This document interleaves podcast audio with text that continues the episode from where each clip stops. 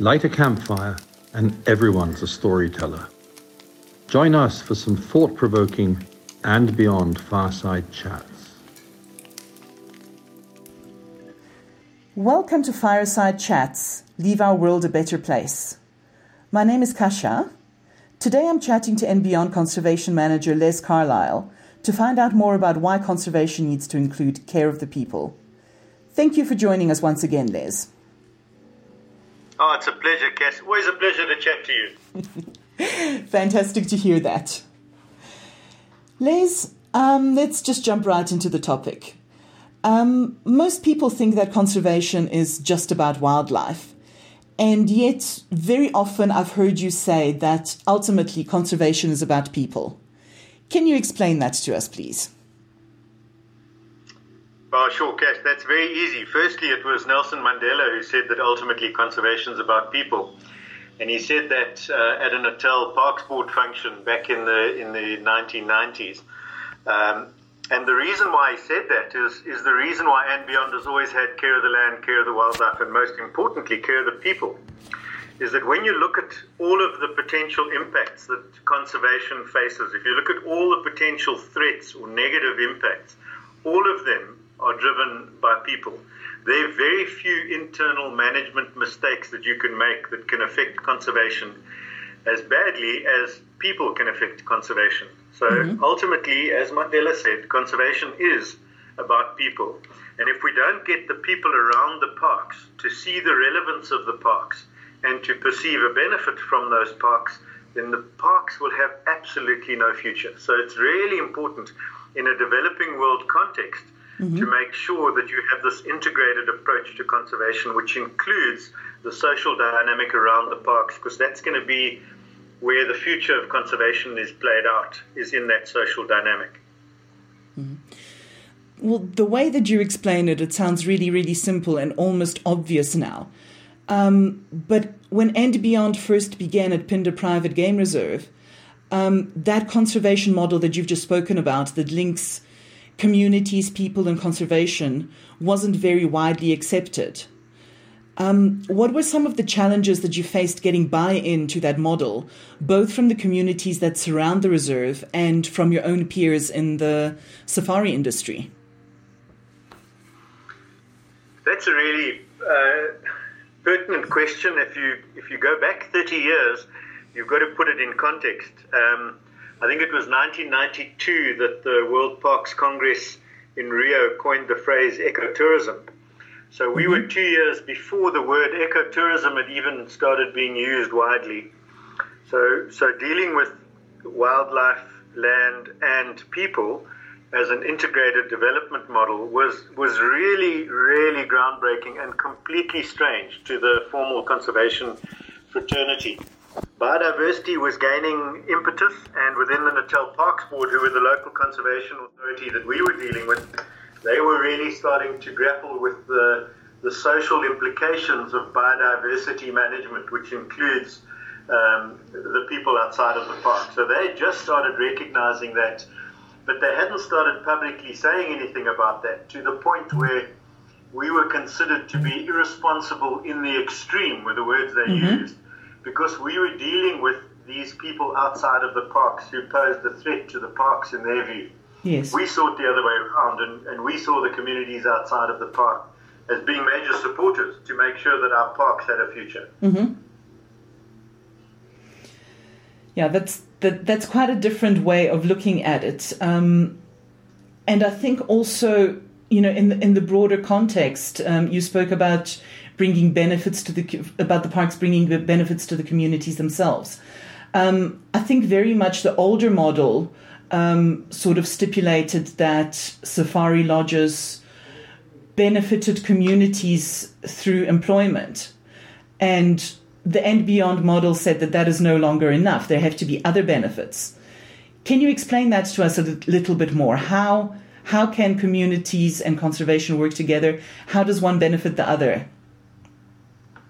I think it goes back to the very fundamentals of, of uh, making a system work. So when you start looking at biodiversity and conservation at a system level, where you're looking at the catchment of the rivers rather than the individual river, and you're looking at the ecosystem boundaries, which include the people that are part of that system, then you have to start seeing things differently. And you've got to understand, back in 1990, when we started engaging with the communities, they were very suspicious of, of anybody coming in to engage with them, particularly people with beards and in khaki uniforms, because mm-hmm. that traditionally was the conservation authorities, and mm-hmm. they traditionally would only come into the communities if they wanted to arrest a poacher or follow up on a poaching incident. So the relationship wasn't very positive between the conservation authorities and the local communities back in those days. Mm-hmm. So we first had to overcome that suspicion and we had to build a relationship based on trust. So all of this um, biodiversity management or integrated approach to conservation or inclusive uh, conservation management was about trying to make sure that we had a relationship with the communities that would allow us to engage on issues that we thought were important, and most importantly, that would allow them to have a voice so that we could address their concerns. Because unfortunately, in all of these things, it has to be a mutually beneficial relationship for it to be sustainable. Yes. And that was probably where we struggled the most in the early days, was getting people to understand that unless we addressed the needs of the communities, we weren't going to be able to address our own needs. Mm-hmm. And, and it was that mind shift that was required within conservation circles. So when we stood up and claimed care of the land, care of the wildlife, and care of the people was the way to go, we got a lot of resistance mm. and a lot of flack from a lot of different people at public forums and many places because it was so difficult to engage with the communities in the early days. Mm-hmm. But unfortunately, there's no other way. Yes. So, what what were some of those difficulties in terms of, of engaging with the communities? Obviously, there was trust that needed to be built up, and that was a process that took time. How did you go about gaining that trust and building that relationship? Probably the best uh, illustration of that was we had a we had a, a staff member who, who guided us on our relationship with the communities, and who was one of the founders of the relationship building that the Africa Foundation today sees as a cornerstone of the relationship between communities and conservation. And his name was Walter Zulu. And Baba Zulu was uh, of royal lineage. And he took me into the communities to meet the local chiefs. And uh, after we'd met them all, that was the start. Then you'd go back a week later and you'd go and meet them and go through all the pleasantries. And then you would get to whatever you wanted to discuss with them and you'd have a debate about employment of their people from their communities, etc. And we'd had a debate about putting up a fence between Mnqobokazi and Phinda, and we'd agreed that we need a fence because that'll stop the lions from killing the goats and the cattle. And mm-hmm. when I'd had this discussion with the chief, the chief said, uh, I asked him what will happen when we bring lions into the reserve, how will it impact you? and the chief said, no, it won't impact us at all. The only thing that will change is the herd boys won't be able to sleep under the trees like they do now. When I was young, there were lions here. We had to be awake to keep the lions away from the cattle. So he had a very simple view of the potential impact of lions neighbouring his community. Yes. And we had a completely different response from the from the commercial cattle farmers who were terrified that the lions were going to eat their kids and destroy their families and eat their homes. And I mean, they really saw mm-hmm. this massive threat of lions was going to destroy their lives. A completely different concern from the rural communities who lived in mud huts, who didn't even have doors in their homes. They weren't concerned about personal safety and family safety at all. They were concerned about their livestock that may or may not have been mm. eaten by the cattle, uh, by the lions. So, yes. an interesting difference between the local communities' perception of the reintroduction of lions and the commercial cattle farmers' perception of the reintroduction of lions. Both of them gave our support in the end, and both of them, through regular meetings and building the relationships, ended up becoming fairly firm supporters of the of the beyond model at local level. And that was one of the reasons why we were able to so confidently produce it as a model at international level when we started taking the model internationally. Mm. Okay, tell us a little bit about that that whole process of taking the model inter- internationally. You started it at Phinda in South Africa, and then you were able to replicate it um, in other places in Africa. Um, what was that pro- process? How did you replicate it exactly? Did you have to tweak it a little bit for local for local conditions? How exactly did, did that work? I think that's one of the most remarkable things about uh, CC Africa model as it was in those days, the beyond model today, is that it's a group of people who all buy into the same vision. So it's never one individual. I wasn't responsible for doing anything. I was part of a team that actually took this thing to other continents. And it did have to be tailored to suit the local conditions because the land ownership, the land tenure, um, the local conditions are different in all of these conservation mm-hmm. areas. As I've always said, you know, conservation is complicated, and we have to have locally crafted solutions for local problems. So as long as you keep all of the elements of the model in place, as long as you have something of each of the elements um, to operate on locally, the model will work. You might have more focus on community development, or more focus on land requirements, or more focus on wildlife in a specific area.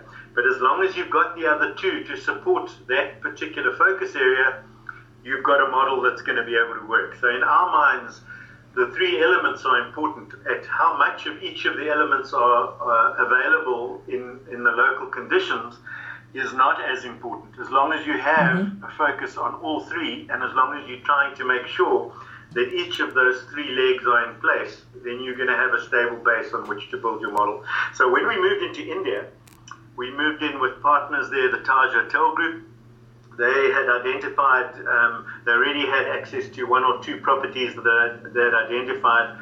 So we were able to look at how we could engage with those rural communities around the Indian parks and how we could engage with the conservation authorities inside the parks to see if there was anything, any learnings that could be brought from our African model in, into the Indian uh, conservation development space. Um, and interestingly enough, in all three of the spheres, uh, we were able to um, to provide support um, and learnings from the African model, and in fact, we were able to take some things back to Africa.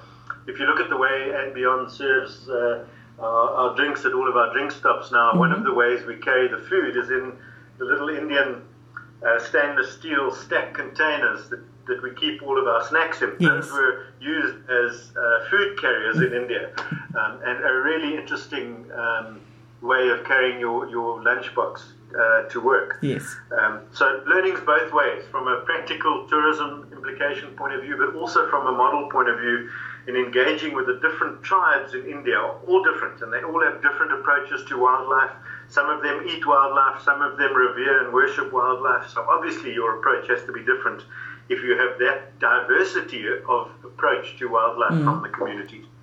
Yes. So it it really is extremely important to get that buy-in from the communities. Um, and I think maybe one where one of the strength of, of the and beyond model comes in is how involved the communities themselves become. Um, can you give us an, an idea of what proportion of the workforce at each and beyond lodge comes from the surrounding communities that live directly around the lodge? Yeah, it varies from, from country to country and from lodge to lodge, but um, in, in Phinda's case, when we started the development, um, we employed all the staff from the local communities outside of the um, the reserve. We brought in um, managers and trainers who would train the staff. So we'd started employing staff while we were building the lodge, and they were trained in, in one of the old um, reeded camps that existed on one of the properties uh, that we'd bought. So we did all the training of the housekeepers and the chefs and the butlers they were trained while serving staff members and management while we were busy building the lodge. So when the lodge opened, they'd already been through three or four months of training, and they could then step right into being able to serve guests. Um, and remember, many of these people had never had a job before. So the trust between the communities and, and beyond was a key component of, of the relationship. And I'll never forget one of my early uh, biggest lessons in trust was we were building a uh, we'd, a community had identified a school as being a requirement up in Mnqobokazi. Mm-hmm. And Walter Zulu and I met with the governing body and the teachers, and we sat down to talk about the school. And um, Walter said to them, So, what are you guys going to bring to the party? If we're going to provide the building materials, what are you going to bring? and the headmaster of the school said, We'll provide the water. Yes. And I looked at Walter anyway. I thought, that's fine. I know that there's a very water poor area. They had very limited water in the area. And it was one of their requests for, for support was for us to help them provide better water reticulation. So I was concerned that they picked their weakness mm-hmm. as part of their contribution to building a classroom. Mm. Anyway, turns out I was very concerned, and I kept saying to Walter that I want to get a tractor to bring a bowser of water so that we're not embarrassed on the day when we were going to lay the foundations. We had all the sand and stone, and the builders had dug the foundations open, and we were going to have an event to pour the foundation. And I knew they didn't have water, and I kept trying to provide water by organizing my tractor to be on standby. And Walter said, You have to trust the community. They've told you they're going to do it. Mm-hmm. Just trust them. And I struggled with that concept because I didn't want to embarrass them. Anyway, mm-hmm. we arrived on the day to pour the uh, concrete, and there were all the dignitaries sitting under the uh, shade of the tree, and the foundations were dug, and the cement was mixed with stone and sand, and there was no water. And I was sitting there saying, "Yeah, you see." And mm-hmm. then the school kids started singing, and they came filing in from under a tree further down and all of them were carrying a liter of water, and they each poured a liter of water into the concrete mix, and slowly the concrete was mixed by water carried by the kids to mm. pour the concrete their classroom. And that was such a lesson for me in being able to trust the communities. I never believed they would ever get the water ready to be able to build their own classroom. But once they committed to it, they made a plan and they did. And that's what we have to learn to do is trust the communities to deliver their side of the development and then your relationship builds and it's based on something firm which is trust. So it really is about that that relationship and that commitment and also having identifying the right projects together with the communities and identifying the projects that they're committed to and and willing to to work together with with us on isn't it Yes, I think, I mean, we don't presume to know what their needs are. All of mm. our failed projects in the communities have been where I've seen what the need is in the community and I've raised the money and I've delivered it, and, and the only effort being put in in the community side has been what I've done. And I couldn't understand why the project failed because there's a definite and observable and noticeable need for what I've done but it's what I think they need rather than asking them what they need. Mm-hmm. So we very quickly, in the early days of the relationship with the communities, understood that we had to do needs analysis in the communities and identify what their needs were, and then keep prioritizing, with them what their needs as their needs changed. And as we delivered on one need, we would prioritize the ones below that to see if they were still in the right order.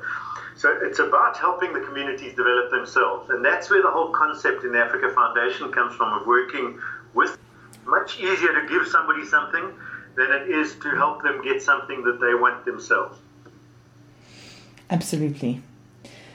Um, just to get back to the idea of, of how many community members are involved at each lodge and in terms of, of employment there, do you find that involving the communities and actually giving them giving them a stake in the success of of the um, of the conservation or of the lodge itself.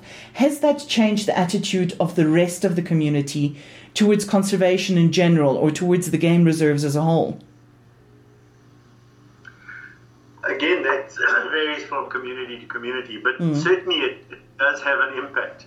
The, the more people you employ out of the out of the local community, the more small businesses you create that are operating in the rural community, where the where the supplier or the um, the purchaser is the lodge itself, the more the benefits from conservation flow into communities, the more relevant the conservation area is to the local economy of the local communities. The more people that are employed out of that community, that's the starting point. But then you've got to add to that, and you've got to make sure that you your local transport supply is out of the communities, if you can be. Your vegetable supplies. You've got to try and find innovative purchases that you could get from somebody else, but if you can get them from the local community, they're not only providing you with what you need, but they're also providing you with a blanket of security around the reserve that mm-hmm. becomes your first line of defense when the chips are down. And I mean, that's the kind of situation that, that we're looking at now is that as, as things change and all this revenue starts disappearing out of these rural communities, that perception and that um, security that the communities provide to the conservation areas starts becoming um, less and less effective because mm-hmm. the direct benefits and the perception of benefits get less and less as time goes on. Okay. Well, obviously, that, that is a huge concern with the situation at the moment um, in terms of COVID 19 and the huge impact that it's going to have on rural communities in Africa, not only in terms of, of health itself, but specifically in terms of jobs and income. Um, do you have any insights on how you feel that this might affect human wildlife conflict and conservation in those areas? Yeah, I think there's no doubt that it's going to have an impact. Um, the longer that we go without employment in the parks and without benefits flowing out of the parks, the more that perception of value within the parks starts changing. And you must remember that uh, 50 or 100 years ago, before these parks were established, the parks were effectively the larder that provided food for the communities. So as we regress in our in the development and as we have less and less finances flowing out of these parks, they start becoming less and less about benefiting the communities from a uh, from an employment uh, point of view because there's no money coming out of the parks, and less and less about benefits flowing from the parks, and it starts becoming more and more that the protein value of the park mm. becomes important to the communities for them to survive. Yes. So we're going to have to put a huge amount of effort into maintaining um, community support um, so that the, the protein in the parks, which is effectively the prey base on which the predators uh, are dependent, and the balance of the whole ecosystem, which tourism and conservation needs, is going to be threatened as uh, more and more people start facing starvation. Mm-hmm. And it's not about what's nice to have or what's good to have. It is literally about life or death and starvation. And mm-hmm. the context there for me is really uh, most people in the developing world don't understand that when you have human wildlife conflict and people kill lions that are killing their cattle, they're killing the lions because the lions are taking away their food. Their family will starve if they don't or they're trying to get the elephant out of the crops because the elephant is taking away their food, they will starve if they can't get rid of the elephant. Yes. And when you, when you put it in that context, it's a very different uh, engagement with the communities than it is of saying, ah, oh, these people don't care and they're just killing wildlife. That isn't the case in any rural community anywhere. They don't go willy nilly killing things because they know that they might need that thing to sustain them in the future. So they'll only take something out of the system if it's directly threatening them in the system or if it becomes a food source for them which they need to sustain themselves. So mm. that's the, the long term black hole that we're facing if we don't keep up the really good work that's going on now of supporting the communities and making the parks stay relevant to the communities. Um, as the lockdowns and as the tourism bans across the world start biting, we have to keep supporting those communities and keep them focused that when things fix, we need well run, well stocked parks to be able to create big economic activity for them in the area. So they can see the future, and we need to try and keep them focused on what that future is going to be. And if we do, I think we're going to really win because this thing will pass. It is uh, just a passing phase, and it, it will change. When we come out of it, it will be different, but we're going to need really strong um, resources, really strong reserves, really strong relationships with the communities to be able to take um, our partnership in conservation to the next level, which is the communities, the wildlife, and the land, care of the land, the wildlife, and the people. That model, in my view, is going to be one of the biggest um, crutches that we're going to need to lean on as we climb out of this thing after COVID 19. Thank you, Les. That's a very strong message, but also a very, very positive outlook um, going ahead as we all climb out of of the circumstances that we're in now and the consequences of the COVID nineteen pandemic. Les, as usual, it's been an absolute pleasure talking to you and an eye opener as well. Thank you for your time and good to hear from you again. Thanks very much, Kath. Call me anytime. Wonderful. Thank you, Les.